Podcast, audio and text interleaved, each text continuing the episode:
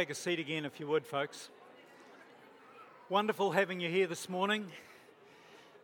Um, we'll just see how we go. God, as I said, God has a, a slightly different timetable to me, um, but I know that He's doing really wonderful, cool stuff um, amongst us. We have not had a service that had that level of buoyancy and vibrancy in our praise and worship um, for quite a while.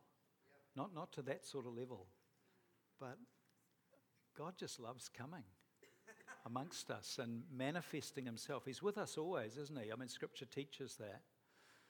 But He loves to surprise and He loves to come outside the box.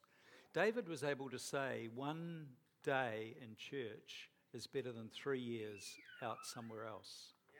Because the presence of God was around the, the building where they, where they were in such a way that there was nowhere better for him to be than to be right there. And I'm, I'm believing for that. I think what we saw this morning, where you're just giving everything that you've got plus more, and everyone's doing it together, is just marvelous. But it'll grow, it'll, it'll get stronger. As we're trying to um, follow the Holy Spirit, one of the things that we're um, realizing is that testimonies um, can somehow, somehow just build a place of faith that things can um, jump off from. And we've talked about um, someone's wrist getting healed to the point where they can do press ups. That's not bad, is it? So, does anyone here have a sore wrist this morning? And I, I just want to get some of the young people to pray a prayer for you. So just jump up if you're here, especially in a cast. Anyone else with a sore wrist? Anyone else? And, and just take this moment. So, um, can we have a couple of the young people just pray God's healing? Don't, you don't have to do anything flash, less than a minute. Just pray. Big voice. No, you don't have to gather around, uh, just out loud. Just out loud.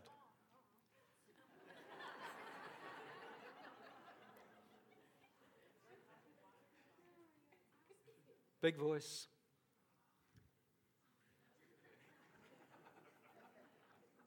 Come on, you're giving away something that we've been talking about this morning.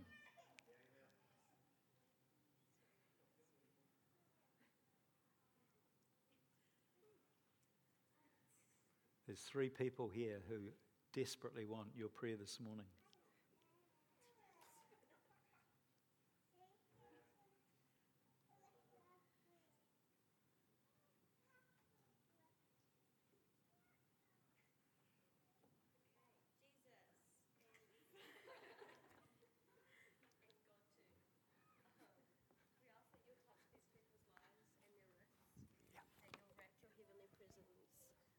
Around um, around their wrist, and you'll just um, place your blessing over their, their lives, and you'll just hear them, heal them.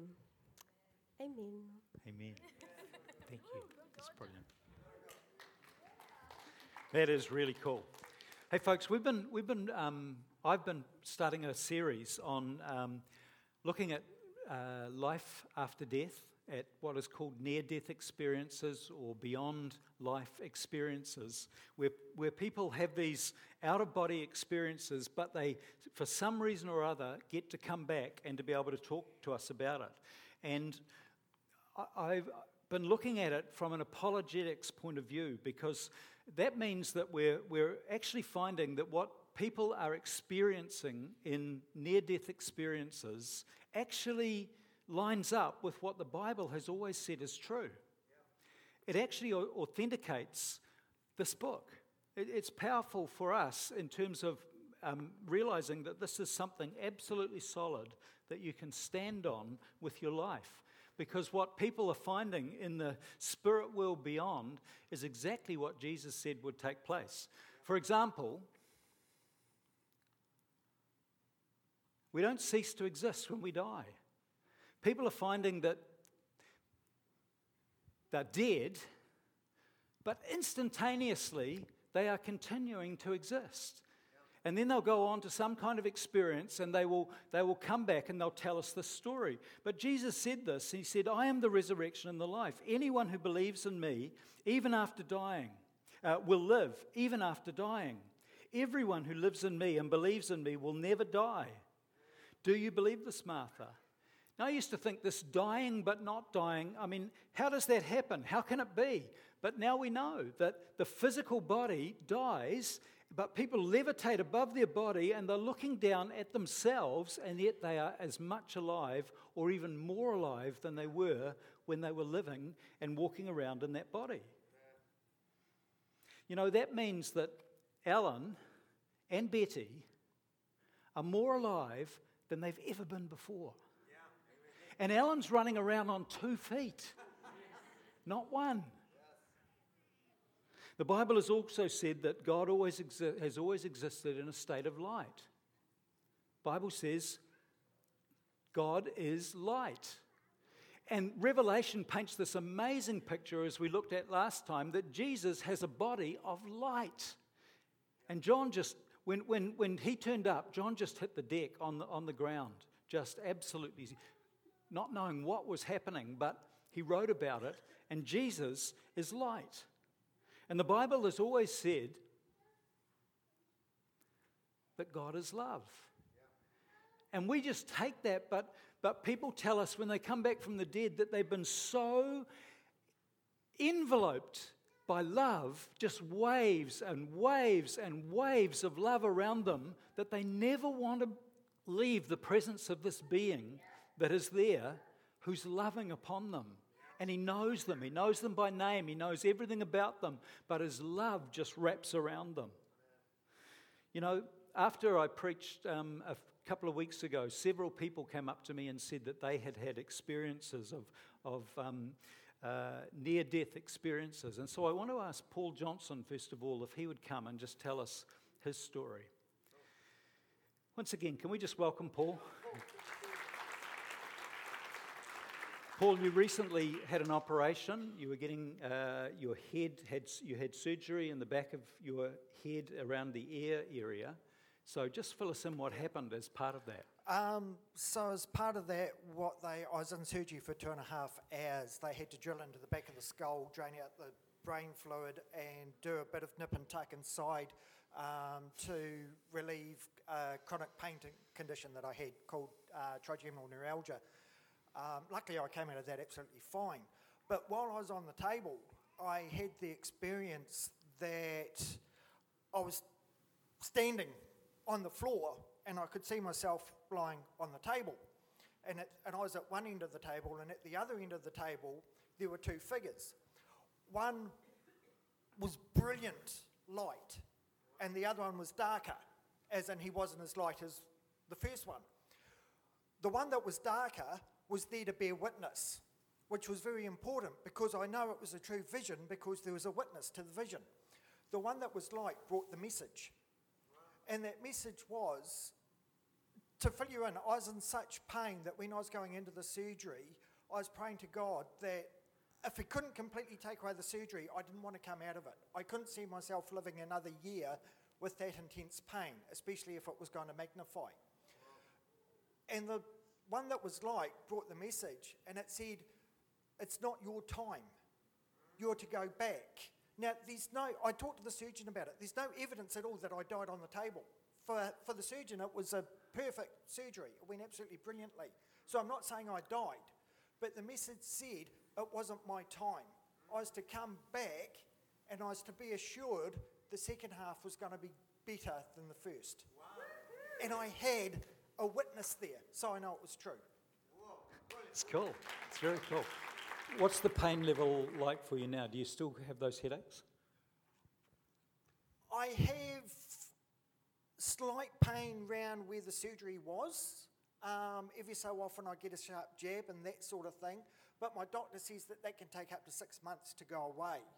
Um, the first couple of weeks, the recovery pain was just as bad as the pain was before the surgery, which is absolutely brilliant that I was told that things were going to get better. Uh, because it, for a while there, I was thinking, God, th- this is as bad. What did I go through the surgery for? This is just as bad. but it's getting better. And I know that God has promised me a better second half. Thank you. Thank you. That's very cool, eh? And the other one is Chris. I wonder if you'd like to come, Chris, and, and just share the journey that your son went through, this terrible accident, um, and what has taken place. Isn't God just great? Eh? I really experienced God in worship this morning, and you can't deny the fact that you can just feel so close. Eh? Yeah, um, you all remember little William from the Christmas play. Um, they won't be expecting that. Yep, that's William. So on the 6th of January, about two years ago, he was just about five. He had a um, accident at a fishbowl in Wanaka. So he normally came with his bicycle on over from the right, and he will turn left or he will go right around it with his helmet on. And this day, there was people standing on both sides of the exit, and he went left, he went right. He saw there was no path, and he went straight into the hole where I'm standing. And he fell. I couldn't. I was standing about I don't know, a couple of meters back. I couldn't, I just saw him disappearing into the hole. I sprinted to him, and I'm one level below a paramedic qualified medically, so I have been to a few accidents. I've seen people. I jumped down there and I saw him. His body looked all mangled, he looked just abnormal. And I knelt next to him and I said, God, please, you can't take my child. You can't take my child. And I repeated that over and over. And I, um, he ended up being airlifted to Dunedin. Um, the ICU, Julia, surgeon, flew back from Dunedin. She flew out to Wanaka to meet him. And they um, were really concerned about him because he had called medical term flexing and stretching, which the arm goes out and then back and things like that. They actually disconnected um, my or, or Jody's hairpiece to get a team of surgeons ready in Dunedin to receive him to do open head surgery to relieve the bleeding on the brain. Then um, he was for two days. He was out. The third day, he woke up as if nothing's happened, and my um, or, or Jody said to him, So did you hear dad and mommy praying with you, talking to you? And he said, No. But what I did see was two angels. And we said, What did he say to you? He said, Oh, I'll be all right. And then he added, He said, And Jesus was there too. I was like, Oh, and what did he say? No, he didn't say anything. He was just standing there. So for that to come from a five year old, it was really amazing. The that is Julia. On the fifth day, he got discharged, just like that.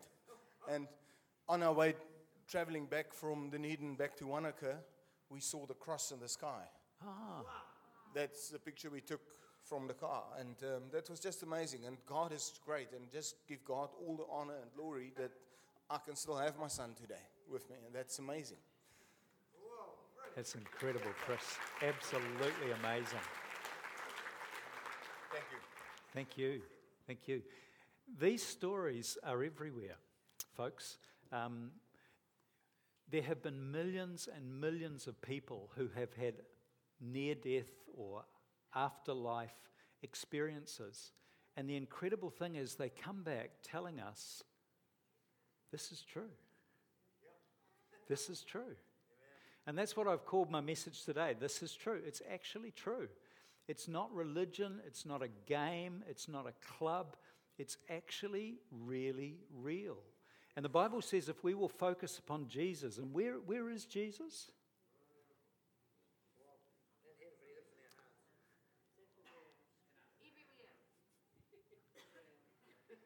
He's in heaven. He's seated, the Bible says. The Holy Spirit has been sent down here, but Jesus is in heaven. We're to focus on Him. We're to look up to Him. We're to look at heaven.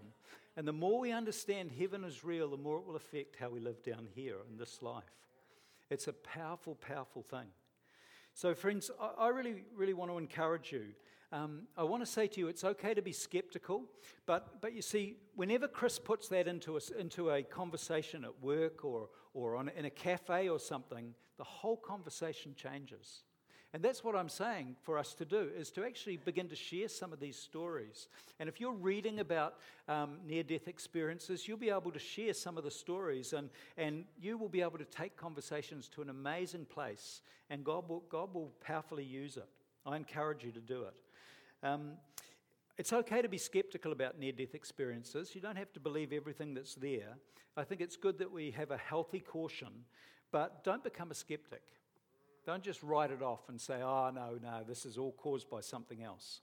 I want you to remember, first of all, that, that the Apostle Paul had a near death experience. And he wrote about it in, in the uh, scriptures. And I want to have a look at, at uh, Paul's situation. What happened was he'd gone to Lystra, which um, Lystra is a Greek city in Turkey. Because if you remember all the, the, the Sparta and all the army things that Greek has back in history, um, they, had, they had taken over much of Turkey, certainly all the coastal region, and in Anatolia region, which is down the bottom uh, onto the Mediterranean, Lystra was there. And Paul went there, and while he was there, he, he healed a crippled man. And the people of, of the city um, of Lystra, they said, You guys must be gods, because the Greeks worship multi gods. And so they called Paul Hermes and they called Barnabas Zeus, and, and they got uh, oxen and fire all ready to sacrifice to these two people, Paul and Barnabas. And Paul tries to shut them down. He says, No, no, no, no, it's not us. We're human beings just like you. This is Jesus. And, and so he's the absolute hero of a city.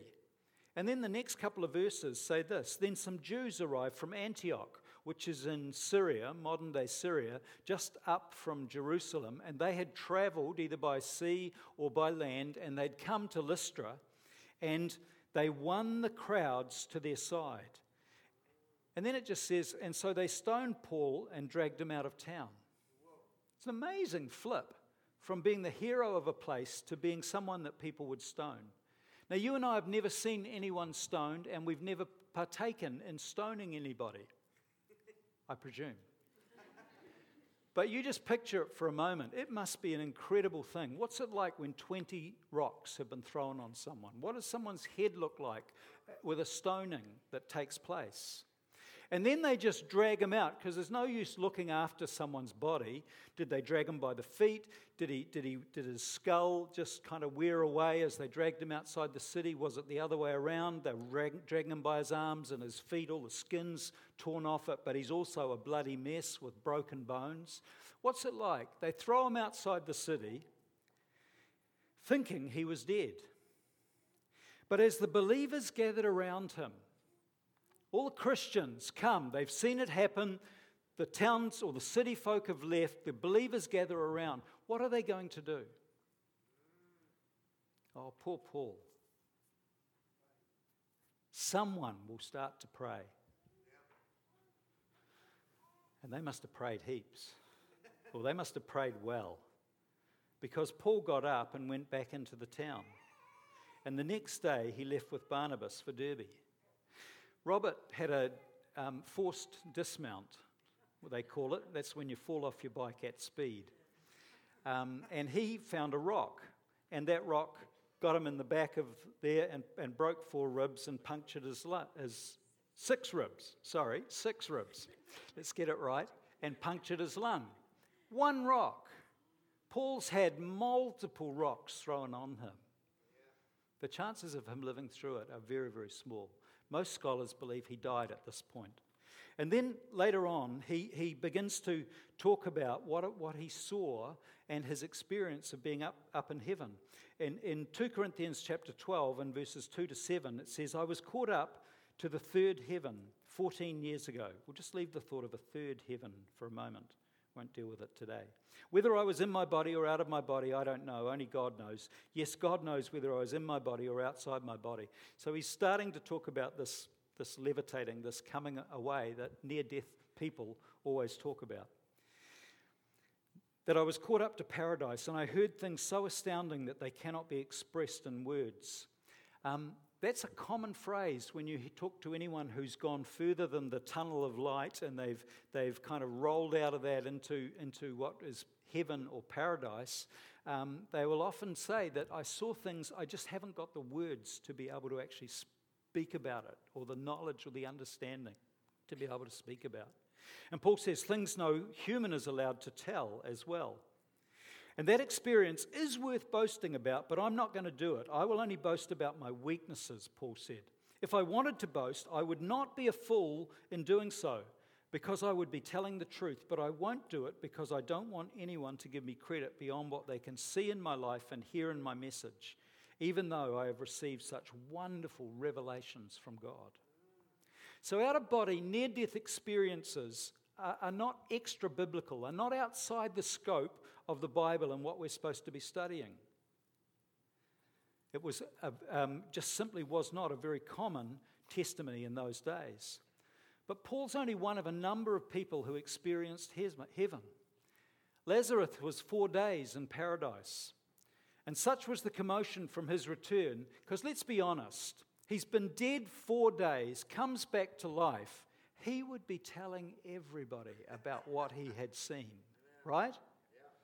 In this place that he calls paradise. And the high priest and the council decide Jesus has to die. We cannot have this because Lazarus and Jesus were stirring up the entire city.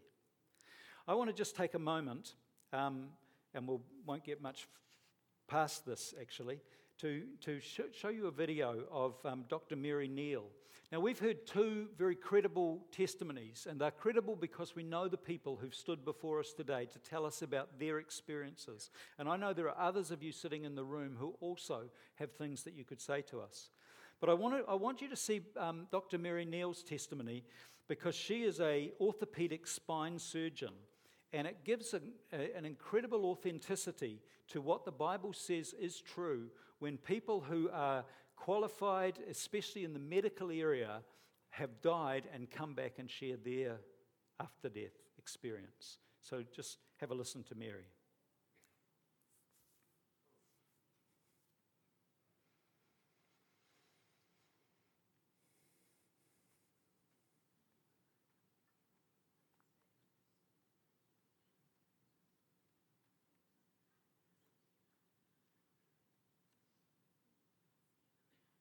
I'm getting signals. Can you, can you keep working on it? Thanks.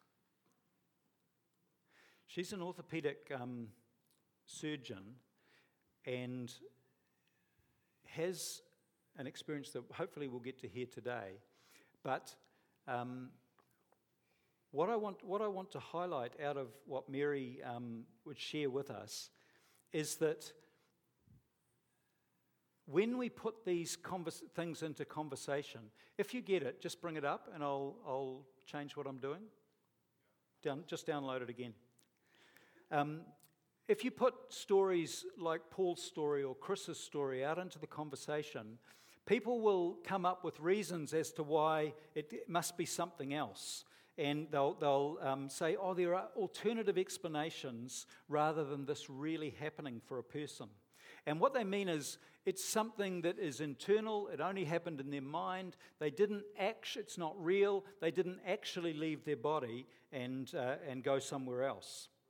They'll say things it has to do with oxygen deficiency or carbon dioxide overload or chemical reactions in the brain or psychedelics or electrical activity of the brain as it's shutting down or fantasy, hallucinations, dreams or delusions brought on by medication and drugs and, and basically, they're talking about it's the last activity of a brain shutting down.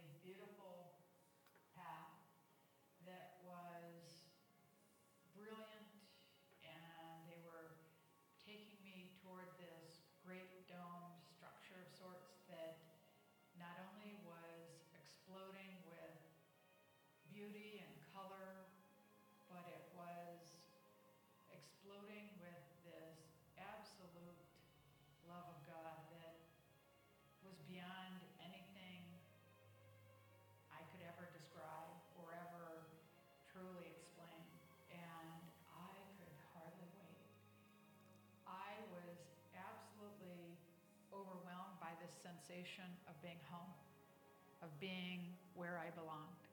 But just as quickly, there was this sense of disappointment that descended on everyone. And the spirits who had taken me there told me that it wasn't my time and I had more work to do on earth and I had to go back to my body. After what seemed like hours with her heavenly host, Dr. Neal returned to the river and watched as her friends recovered her body. I could see my body being pulled to the shore and I could see the guys start CPR.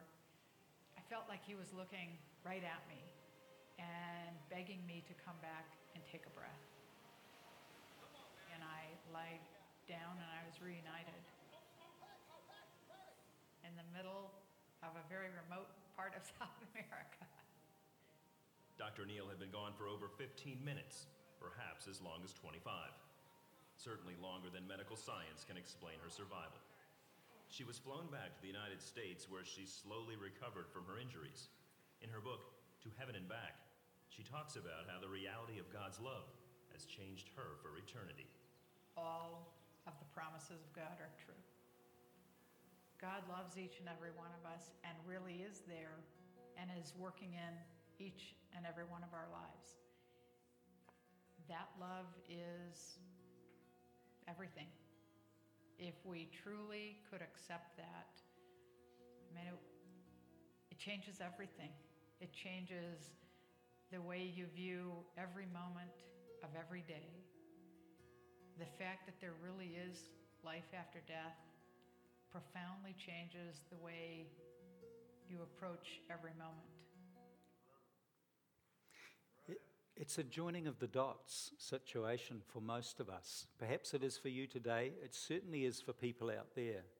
But if we'll take the risk to share some of the stories that we know with people, we will have some amazing conversations with them. But as I said, people will come back with, oh, yes, but it's this or it's this or it's this.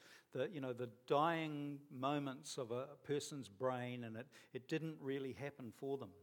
But you know, what they found is that they found nothing in each of these things that I was talking about of oxygen deficiency and, and the last um, electrical impulses of a brain or drugs being used, and it's just a drug thing, does not adequately explain what millions and millions and millions of people across our planet have now experienced.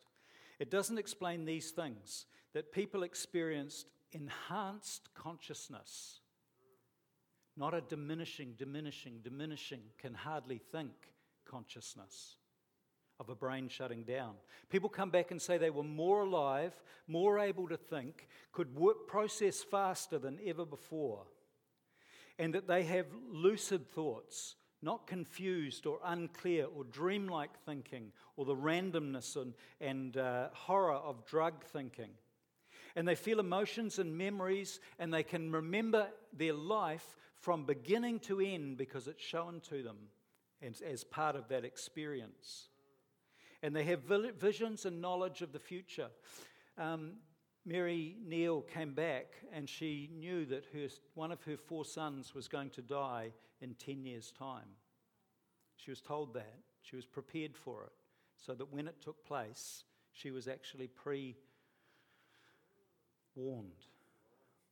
How can people know things of their own future Colton Burpo, a four year old child, um, appendix bursts, ends up going to heaven. And in heaven, he meets someone, a girl who's about his age, who comes and wraps her arms around him and hugs him and hugs him. And he's going, Who are you? And she says, I don't have a name. She said, Why don't you have a name? Well, my parents never named me.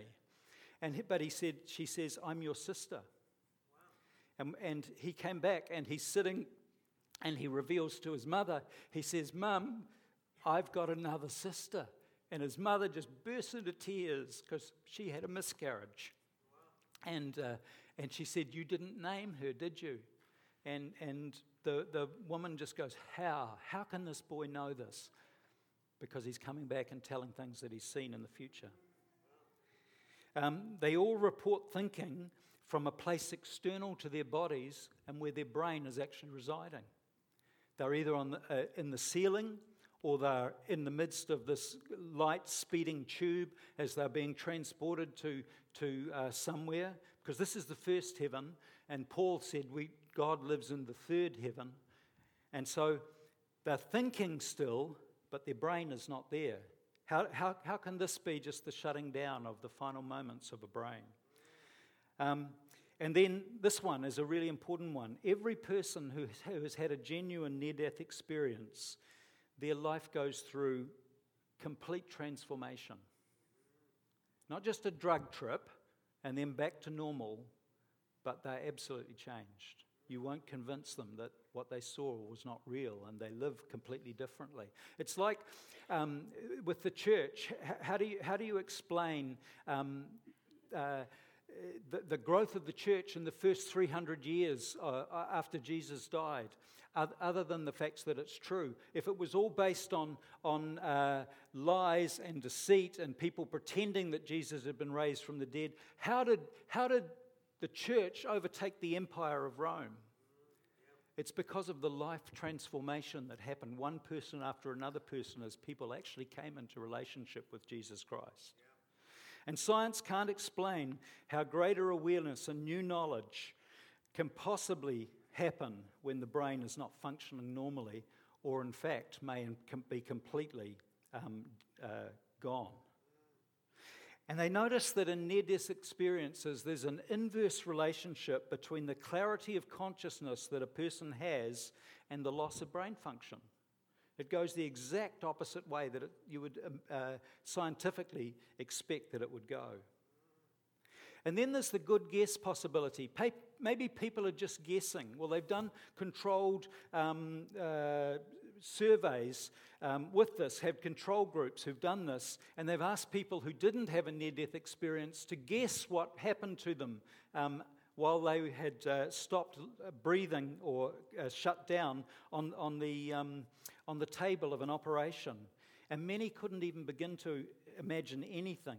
And other people reported things that they'd seen on TV um, as, as what uh, would have happened. And others said equipment, equipment like a defibrillator was used when actually it wasn't.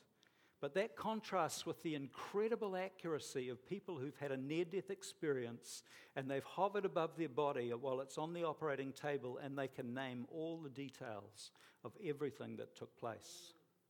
Dr. Jeffrey Long, and I, really want to stress this because if you're going to have conversations where you put it out there, um, we, we need to be uh, aware that any other explanation, although it may have a part in what has taken place, can never adequately, adequately explain what, what that person has actually experienced because it has been a real experience beyond this life. Dr. Jeffrey Long, who was a radiation oncologist who himself went from skeptic to believer in the afterlife, has uh, written after collecting and studying thousands of accounts from around the world, he says near death experiences provide such powerful scientific evidence that it's reasonable to accept the, evident, the existence of an afterlife. Now, I'm not saying anything profound there because as Christians, we actually believe that. But if we're going to engage with people who, who think that I'm in this life, there is no accountability for anything in this life, I'm just an accident of chance, I'm here because of evolution, when I die, it's all just going to be black, there's nothing, then it's important that we understand it. Can I say that um, don't have arguments? We need, to, we need to be able to say to people, yeah, yeah, I mean, what you're saying has validity but it doesn't fully explain what people actually experience. The only thing that fully explains what people experience is what the Bible says. And that is that when we pass from this life, we don't cease to exist. Our body dies, but we, we continue to live on. And that God is light and that God is love. And these people have met him. And for one reason or another, he said, Your time is not up yet. I want you to go back. It is real. Amen. It is real. Can I have the band come up? And we'll close. You know, I just want to speak to you if you're here today and, and I don't know your circumstances. I don't know whether you've ever given your life to Jesus Christ. You know, you might be sitting here thinking almost fearful thoughts. And I don't want to, I don't think fear is a, a good way of coming to know Jesus Christ at all. The Bible says it's his, it's his um, kindness and his love towards us that brings repentance into our life. And I just want to say to you that if you've never accepted this God, he absolutely loves you. He's, he's got a plan for your life, He's got a purpose for your life. But every single one of us are locked under this thing called sin. Every single one of us has done things wrong. And none of us can do anything to fix what we've done wrong, what we've thought wrong, what we've said wrong, what we've acted wrong. We're, we're, we're not perfect. And so God had this problem. He, he's got a, he lives in perfection. He is perfection. He wants people to be with him, and there's no way that they can ever fix themselves. So he said, The only way that I can show mercy on these people is to deal with the justice issue. Because everything that we do wrong, we are actually accountable. God is love, but He's also justice. He has all those qualities within Himself, many qualities within. And so He said, The only way that I can deal with the, the justice is to take my own punishment upon myself for you.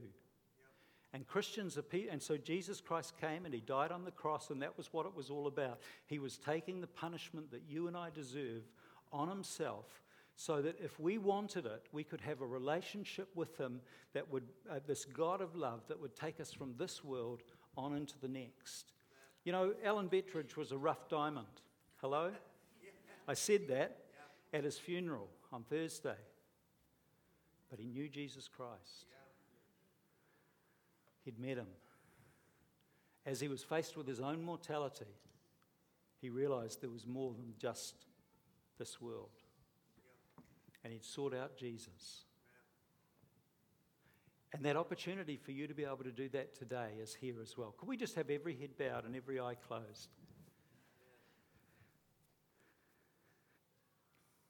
You know, if you've never given your life to Jesus, his love is right upon you. And if he's speaking to you, you'll know it because in your heart, things will just be, be moving and changing. And all I want to do is I want to give you the opportunity to say, Jesus, I'm a sinner. I need forgive, that forgiveness. And I, I want you in my life.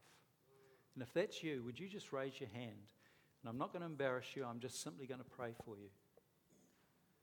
Seriously, this is, this is what coming to Christ is all about. This is what the Christian life is.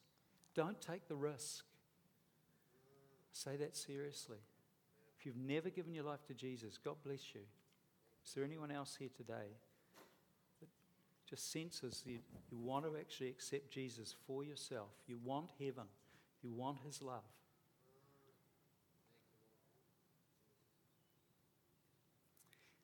Let's just pray together as we stand, or stand and then we'll pray together. Jesus, I invite you into my life. I know I've done things that are wrong. I've said and thought and done things that are sinful. I've said and thought and done things that are sinful. And I thank you that you want to forgive me. I. Thank you that you took the punishment instead of me. And I open wide the doors of my heart and I invite you in. Thank you for coming into me Thank you for coming into and being my leader. Amen.